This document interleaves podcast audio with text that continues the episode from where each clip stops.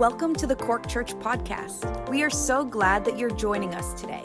We hope that this message inspires you, builds your faith, and encourages you in the things of the Lord. Enjoy the message.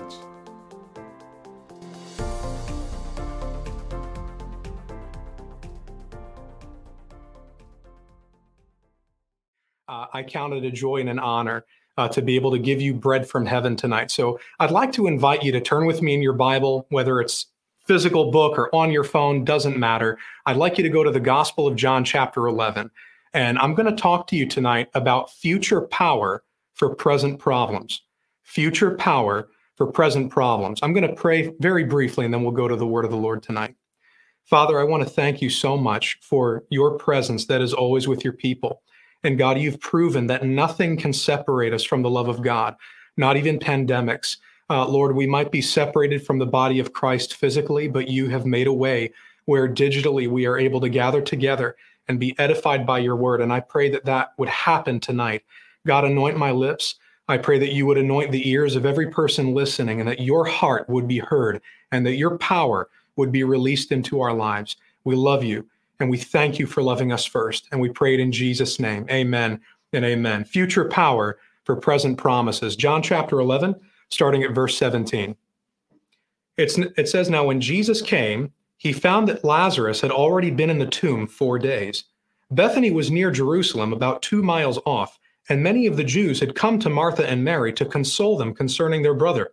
So when Martha heard that Jesus was coming, she went and met him, but Mary remained seated in the house. Martha said to Jesus, Lord, if you had been here, my brother would not have died. But even now I know that whatever you ask from God, God will give you. Jesus said to her, Your brother will rise again. Martha said to him, I know that he will rise again in the resurrection on the last day. Jesus said to her, I am the resurrection and the life. Whoever believes in me, though he die, yet shall he live. And everyone who lives and believes in me shall never die. Do you believe this?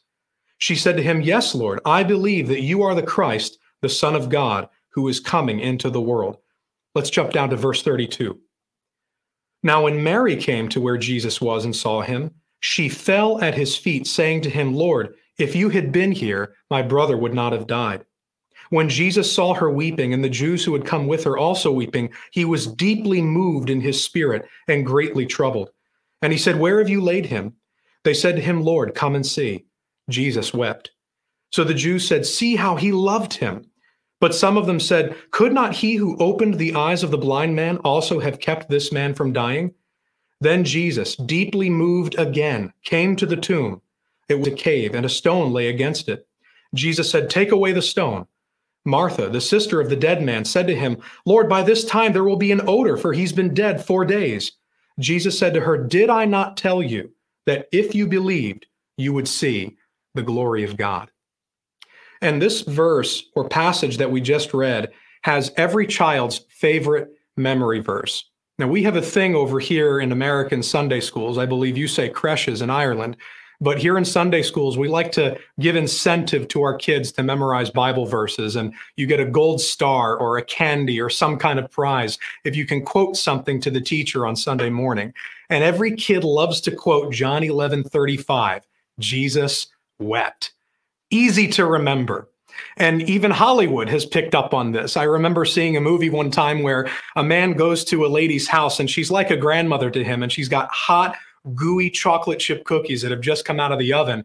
And he goes to grab it, and she says, Uh uh-uh, uh, you have got to quote a Bible verse to me before you can have that cookie. So he says, Jesus wept. And as he tries to take a bite, she says, Why did he weep? And the man says, Because no one would let him eat his cookie. Now, unfortunately, when Hollywood engages the scripture, they tend to get it quite wrong on a number of levels. And that interpretation of why Jesus wept is also quite mistaken. But the reason why Jesus wept is actually critical for us to know.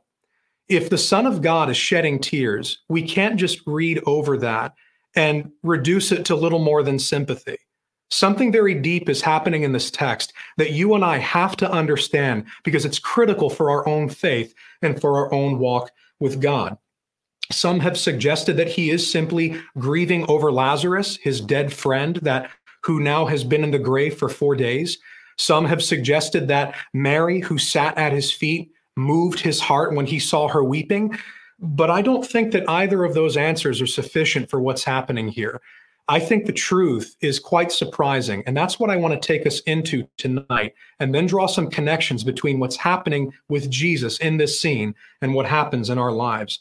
And the first thing that you and I have to note is that Jesus, in verse 17, has entered a setting where people have accepted death.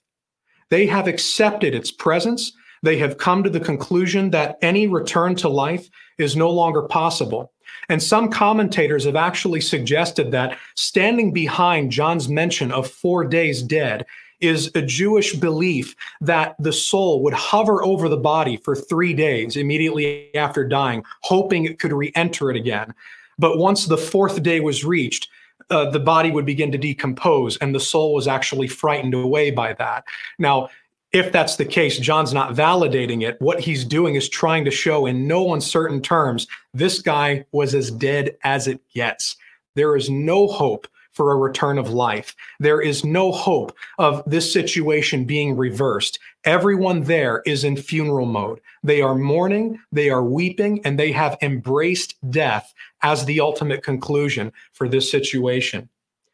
And so Martha appears, the sister of Lazarus, and she has a relationship with Jesus. He has been in her home. He has taught his disciples and her sister in her house. She knows who he is to some degree. And she comes to him and she expresses regret over his absence. Lord, if you had been here, my brother wouldn't have died. But in her grief and mixed with her regret, there's this very strange but deficient confession of faith. She says, I know that whatever you ask of God, He'll give it to you. I know the relationship you have with your father. And if you ask him for something, heaven's open over you. He's going to respond. But what the text is going to show is that her faith actually has limits. She has secret parameters drawn around that question. She doesn't fully believe that whatever Jesus asks for will be given to him because he tries to assure her that her brother will rise. To which she tries to respond theologically. Well, I know he'll rise again at the end of the age because it was a common Jewish belief that someday, when the Messiah returns and finishes his work, there's going to be a resurrection of the dead, and God will judge all those who have ever lived for everything they've ever done. And so she knows that Lazarus will rise again at the end of the age. And Jesus makes a very interesting reply. He says, This event that you think of as future, is present before you. Something that you think is relegated only to the end of time, a power that you believe will not be available to humanity until the end of the age is standing right here in front of you. He said, I am the resurrection. This event that you are hoping for in a distant time that will reverse death and defeat it and sin and all of its effects is now standing right here in front of you. And that's the part that she can't believe. That's the part of Jesus' identity that isn't able to shape her faith. She resists it. And he goes on to say that death has no real power over those who have put their faith in him. He says again, Whoever believes in me, though he die, yet shall he live. And everyone who lives and believes in me shall never die. Do you believe this? And she gives a very safe answer. I believe that you are the Christ, the Son of God, who's coming into the world. And it's quite possible she's very confused by Jesus's words, maybe saying this to placate him. I know who you are. You're the Messiah, but I just can't reconcile what you're telling me right now with reality. Because very often, when you and I are faced with death, in whatever form it may come, whether it's physical, whether it's a kind of emotional death, a social death that we see happening in our community and in our nation around us, it's very easy to give into funeral mode and in such a way that even Jesus isn't invited to come to the funeral. But Martha leaves and Mary comes into the picture now. And when Mary enters the scene, she's weeping. She makes the same statement that her sister did Lord, if you had been here, my brother would not have died. Jesus looks at her crying. He sees the professional mourners weeping with her. And all of a sudden, the text says that he is moved within himself and deeply troubled. Now, the thing that we have to understand is that deeply moved, I'm reading from the New King James, is not, is not a very a- accurate translation. It doesn't fully capture the Greek and what it means here. Jesus is angry. The word that's used to describe his emotion is also used in other Greek literature to describe the snorting of a horse preparing to go into battle. This is a very intense, outward emotion that Jesus is experiencing. One commentator was very bold and said, You could better translate it as Jesus was outraged in spirit. Spirit meaning his inner self and emotions. There is some kind of outrage and anger that the Son of God is experiencing at a funeral an event that we would typically associate with compassion and sympathy, Jesus is feeling outrage and anger. What is he angry about? What is outraging the Son of God at an event like this where his friend has died and his friends that remain alive need him? And it's very likely that Jesus was angry at sin and death, which is what sin ultimately leads to. He was angry at the way it had shaped everybody's faith. Everyone there believed that this is it. There's nothing that can be done about this situation. Ultimately, what Jesus is grieved over, what Jesus is outraged over, is that no one believed what he said about himself in verse 25 when he said, I am the resurrection and the life. Everyone thought that it was a future promise that would only be made real at the end of the age. The reversal of death could not happen now in the present. That's coming later on. This guy's been in the grave for four days. We have reached the point of no return. We have come to a place of impossibility. There's no going back from where we are. And Jesus is grieved over the fact that he's at an event and everyone believes that death is more powerful than he is. That's why he's outraged. The Son of God has come to interrupt a funeral. He has come to display his power and his glory, and nobody can believe it. And this is where we want to begin to connect this text with our own lives. Because so often we are like Martha and Mary and the mourners in John chapter 11. We look at things that are happening in our lives and in the world around us, and we accept the presence of death. We think that marriage can never live again. My marriage can never be brought back from the dead. My hope is being laid in a tomb. My faith is as good as dead. That young man is to be written off. He's as good as gone. Uh, this community, my nation can never live again. We're in a pandemic. Look at how difficult things are. Financially, I'll never live again. But beloved, I believe that Jesus is coming to your funeral tonight. I believe that Jesus wants to interrupt your burial ceremony. Some of you are laying your hope in the ground. Some of you are laying your faith in what you are convinced is a place of death. But Jesus says, I am the resurrection and I am the life. There is no death. There is no four day death, no five day death, no 10 year death that can overcome my power to reverse the effects of sin. Why? Because I am the resurrection. The power that you think is only for the future, I bring into your present. The power that you think you will never experience until the end of time, I make available to you in the here and now. The resurrection is not a future event, it's embodied in the person of Jesus Christ, the Son of God and Savior of the world. Some of you have been looking at your situation. You've been looking at your hope like it's Lazarus. You're looking at your faith like it's Lazarus. You're looking at your marriage, at your kids like it's Lazarus. It just can't live again. But the Son of God says, I am the resurrection. I can open the tomb and bring that thing out again. I can breathe fresh life into your home, life that you never thought could come again. I will plant it there. I will breathe on you if you will just believe. And Martha comes into the scene one more time. And in a way, she validates Jesus' grief. She shows that he has a right to be outraged. He has a right to be angry. Because the next time she comes on the scene, Jesus is at the tomb in verse 38, and he says, Take away the stone. And Martha, the one who was making bold confessions of faith before, is now objecting to Jesus' desire to express his power. And she says, Lord, by this time he's going to stink. There's no way he can live. He's been dead for four days. Master, don't you understand what's going on here? And Jesus in verse 40, which is where we stopped reading, he replies to her and says, Didn't I tell you? Did I not tell you that if you believed, you would see the glory of God? If you would just believe, you could see your marriage rise from the dead again. If you would just believe, you could see your rebellious children rise from the dead again. If you will believe, you will see the provision of God bring you out of a hopeless state. If you will believe, Jesus will breathe life into the places that you think are so far gone they can never live again. If you will believe, the Son of God is going to interrupt your funeral. If you will believe, the glory of God will come on your life just where you think it can't come any longer. That's what Jesus is speaking over you tonight, Cork Church. Where are you holding a funeral?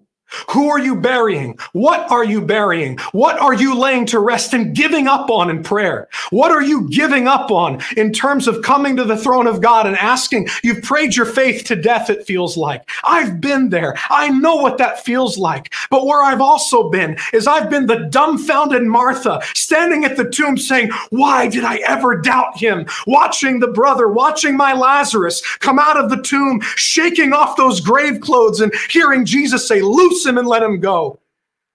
There's a Lazarus moment waiting for you. There's a moment of resurrection that Jesus wants to bring into your life. And it's not something that's going to come because it makes sense. It's not going to come through you having all of the answers and the explanations. None of this made sense to Martha. None of this made sense to Mary. It's going to come because you put your faith in Jesus as being stronger and more powerful and more present than the death that you're facing in your life right now. He is the resurrection. He is the life giver. And there is no funeral too big for him. There is no form of death too powerful for his life. He brings the future power of the resurrection into our present funerals, into our present struggles, and into our present death. So, whatever you're burying tonight, I want to take time to pray for you. I want to pray that that little mustard seed of faith that's inside of your heart would be cast into the soil of Jesus' power. Because, beloved, God doesn't need your faith. He doesn't need your big faith. That's not what it's about. Jesus said, faith the size of a mustard seed can move a mountain away. It's not how big your faith is, it's where you're placing it. And if you will place your faith, however tiny it might be, into the soil of Jesus' power and into the faithfulness of his character, you're going to have a Lazarus moment.